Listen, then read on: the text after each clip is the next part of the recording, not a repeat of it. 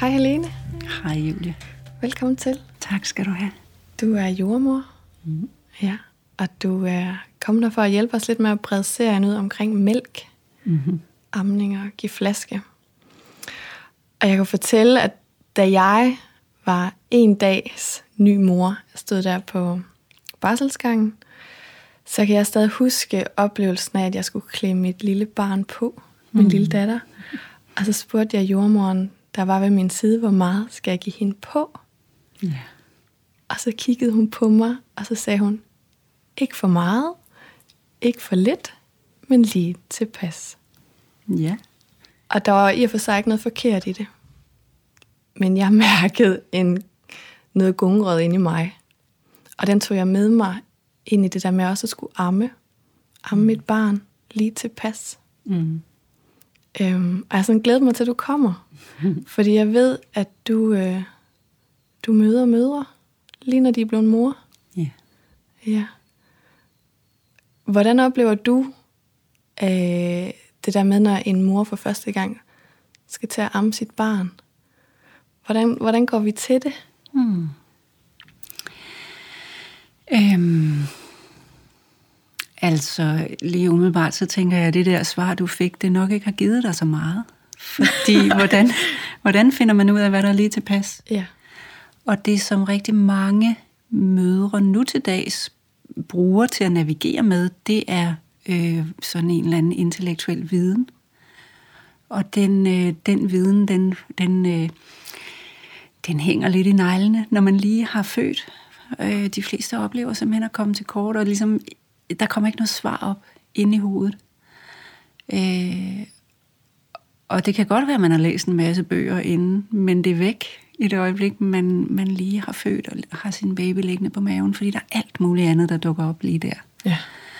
Øh, så, så det jeg prøver at understøtte, det er øh, at, få, at få samspillet frem mellem barn og kvinde. Øh, og de fleste kan faktisk godt mærke det, hvis man taler lidt ind i det. Øh, jeg bruger nogle gange det, at jeg siger, øh, jamen prøv at kigge på ham. Hvad tror du? Hvad, hvad, hvad har du lyst til at gøre med ham nu, hvor han ligger der og fægter med armene og virrer med hovedet og siger de her lyde? Hvad får du lyst til? Og så, så nogle gange, så, altså faktisk tit, så kommer det sådan lidt tøvende, at så, så siger de, jamen, jeg har lyst til at tage ham op. Ja, siger jeg så. Prøv det. så, så i virkeligheden tror jeg meget, at det, som jeg prøver at understøtte, det er, at børnene er vanvittigt gode til at kommunikere. Øh, de gør det bare i et sprog, som, som man ligesom, som vi som mennesker skal lukke øjnene op for, og sanserne op for. Og det er ikke et kognitivt og intellektuelt sprog overhovedet. Så, øh, så man ved ikke, at man ved det. Nej. Det er sådan meget ubevidst viden, at når et barn gør sådan og sådan med sin krop og sine lyde, altså betyder det faktisk det og det, men vi ved ikke, at vi ved det. Så det jeg tit gør, det er, at jeg prøver at understøtte. Prøv at se, hvad, du, hvad han gør. Prøv at lægge mærke til, hvad det vækker i dig. Øhm. Så det er den ene del af det, det er at, at finde ind til den viden, vi i virkeligheden har, som er en, en gammel, nedarvet, instinktiv viden. Jeg prøver også nogle gange at sige, prøv at forestille dig, at gorillamor lige har fået sin unge. Hvordan vil hun gøre? Hvordan vil hun tage den der lille unge op? Og så, så griner de lidt, for de siger, hun vil jo bare hive den i armen og hive den op. Altså, der, der er det meget mere sådan øhm, usentimentalt. Men, men altså, vi kan jo alle sammen finde ud af at passe på vores afkom. Også, øh, også dyr, der ikke er intellektuelle.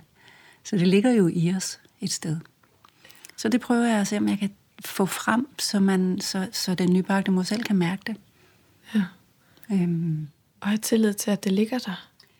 Ja, og det er jo svært at have tillid til noget, man ikke ved, hvad er og ikke mærker. Så, så det skal ligesom, det skal, det skal lige graves lidt frem. Øh, og jo, jo mindre man kan komplicere det ved at tro, at det skal være en, en ligning, der skal gå op på sådan et intellektuelt plan. Noget med, jamen hvis man gør sådan og sådan og sådan, så får man en god amning. Jo, mindre, jo mere man kan lægge det fra sig og tænke, det, det er jo virkelig noget, det er et samspil mellem mig og barn. øh, jo bedre kommer det til at gå.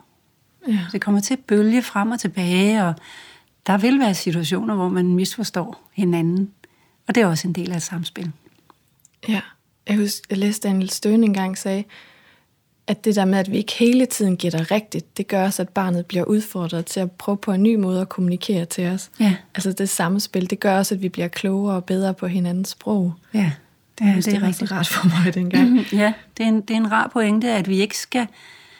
Altså, der, det, det handler ikke om at ramme facit. Det handler om at indgå i et samspil og, øh, og udveksle med sit barn. Øhm, og når man først begynder at kigge på det på den måde, så bliver man også lidt mere nysgerrig på, på barnet og barnets signaler, og ikke kun på facit.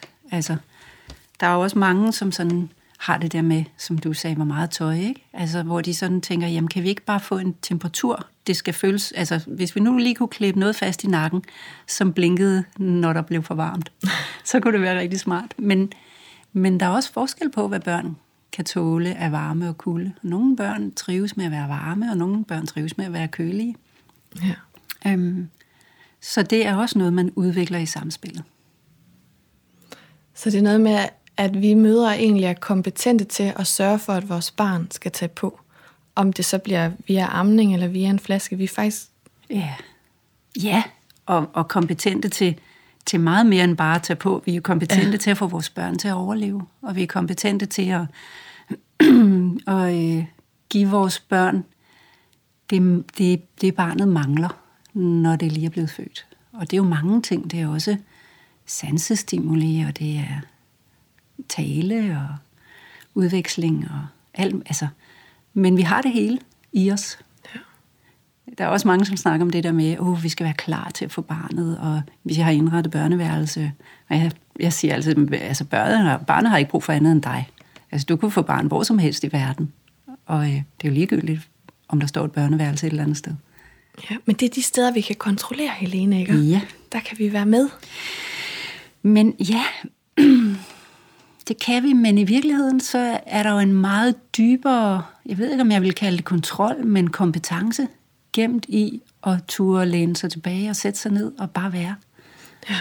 Øhm, og, og det er altså lidt sådan, jeg siger nogle, jeg siger nogle gange til forældre, at, at man bliver altså ikke forældre med den øverste del af hjernen. Det er bare ikke der, det sidder. Det sidder i, i kroppen, og det sidder i følelserne, og det sidder i instinkterne. Men det, men det er ikke noget, man kan læse sig til.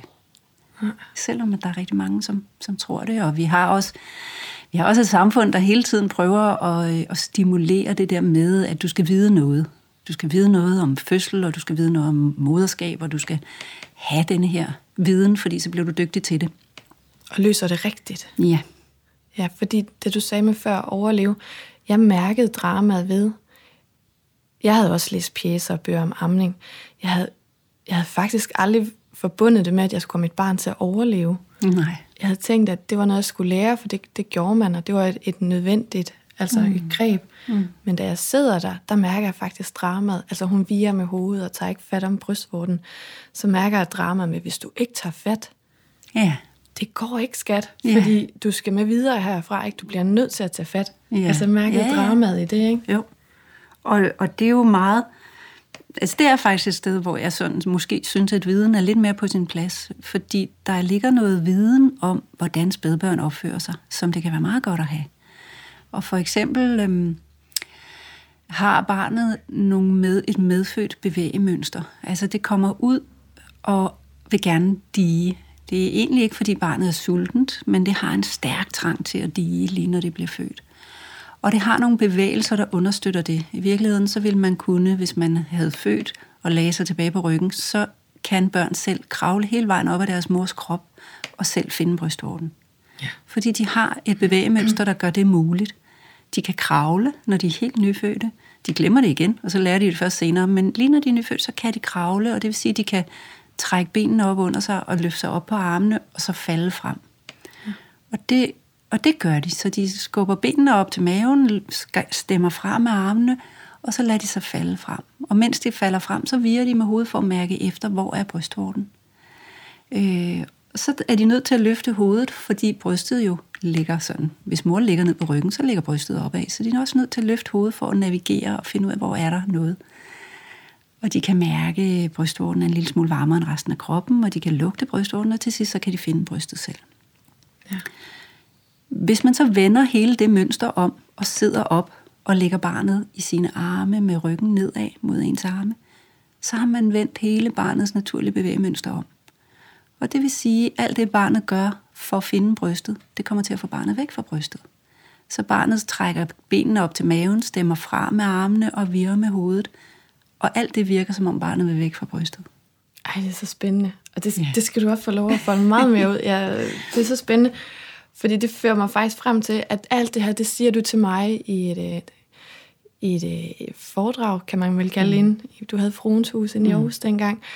Min datter var tre uger gammel.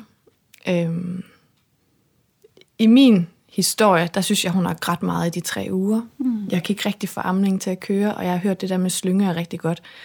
Så jeg tager bybussen ind. Jeg har hørt om dig via kanaler. Jeg skal ind, og jeg skal lære et eller andet. Og det, der faktisk sker den dag, jeg får aldrig det slynge til at fungere. Men jeg møder dig, og jeg kan huske dig lige så tydeligt, du står der, og så siger du, jer som alle forældre, og også førstegangsforældre, øh, er kompetente. Altså, mm. Mm. altså øh, og du siger det der med, at børn er lavet til førstegangsforældre. Mm. Og jeg kan stadig huske mine tårer, og jeg kan huske varmen i mine kinder. Og jeg kan huske, at jeg kiggede ned på min datter og tænkte, ah, yeah. det gælder også mig. Yeah. Og det var så fint. Yeah. Og så udlagde du nemlig hele den der historie med, at børn faktisk kan kravle op til brystvorten. Og det hele, det vendte 180 grader for mig. Mm. Fordi jeg tænkte, der handler noget om historie, der handler noget om teknik, og det handler om, at jeg skal finde ind til et sted, hvor jeg begynder at tro på det, jeg selv mærker. Mm. Yeah. Og det er det, vi ligesom gerne vil folde ud i den her serie sammen med dig. Yeah. Ja. Jeg kunne godt tænke mig, at der var rum i kvindernes øh, sind til at turde være nysgerrig på, hvad er det, du prøver at sige til mig, lille barn? Og hvad er det, min krop fortæller mig, jeg gerne vil møde dig med? Og for man kan det, så er det nødt til at være ro.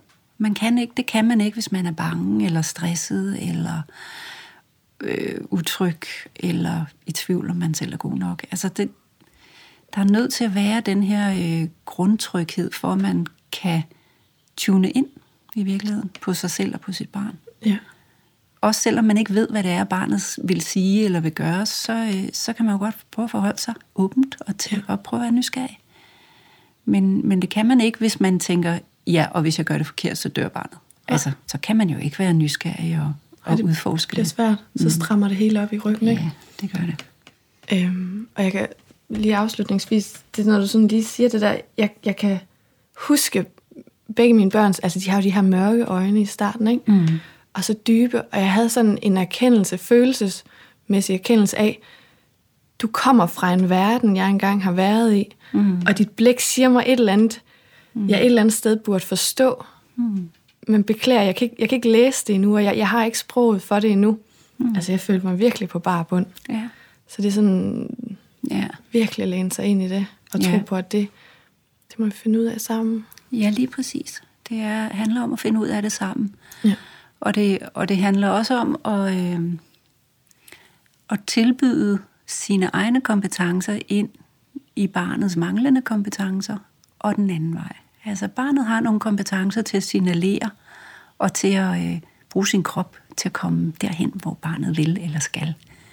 Øh, og, og den voksne har nogle kompetencer i forhold til at kunne forstå verden.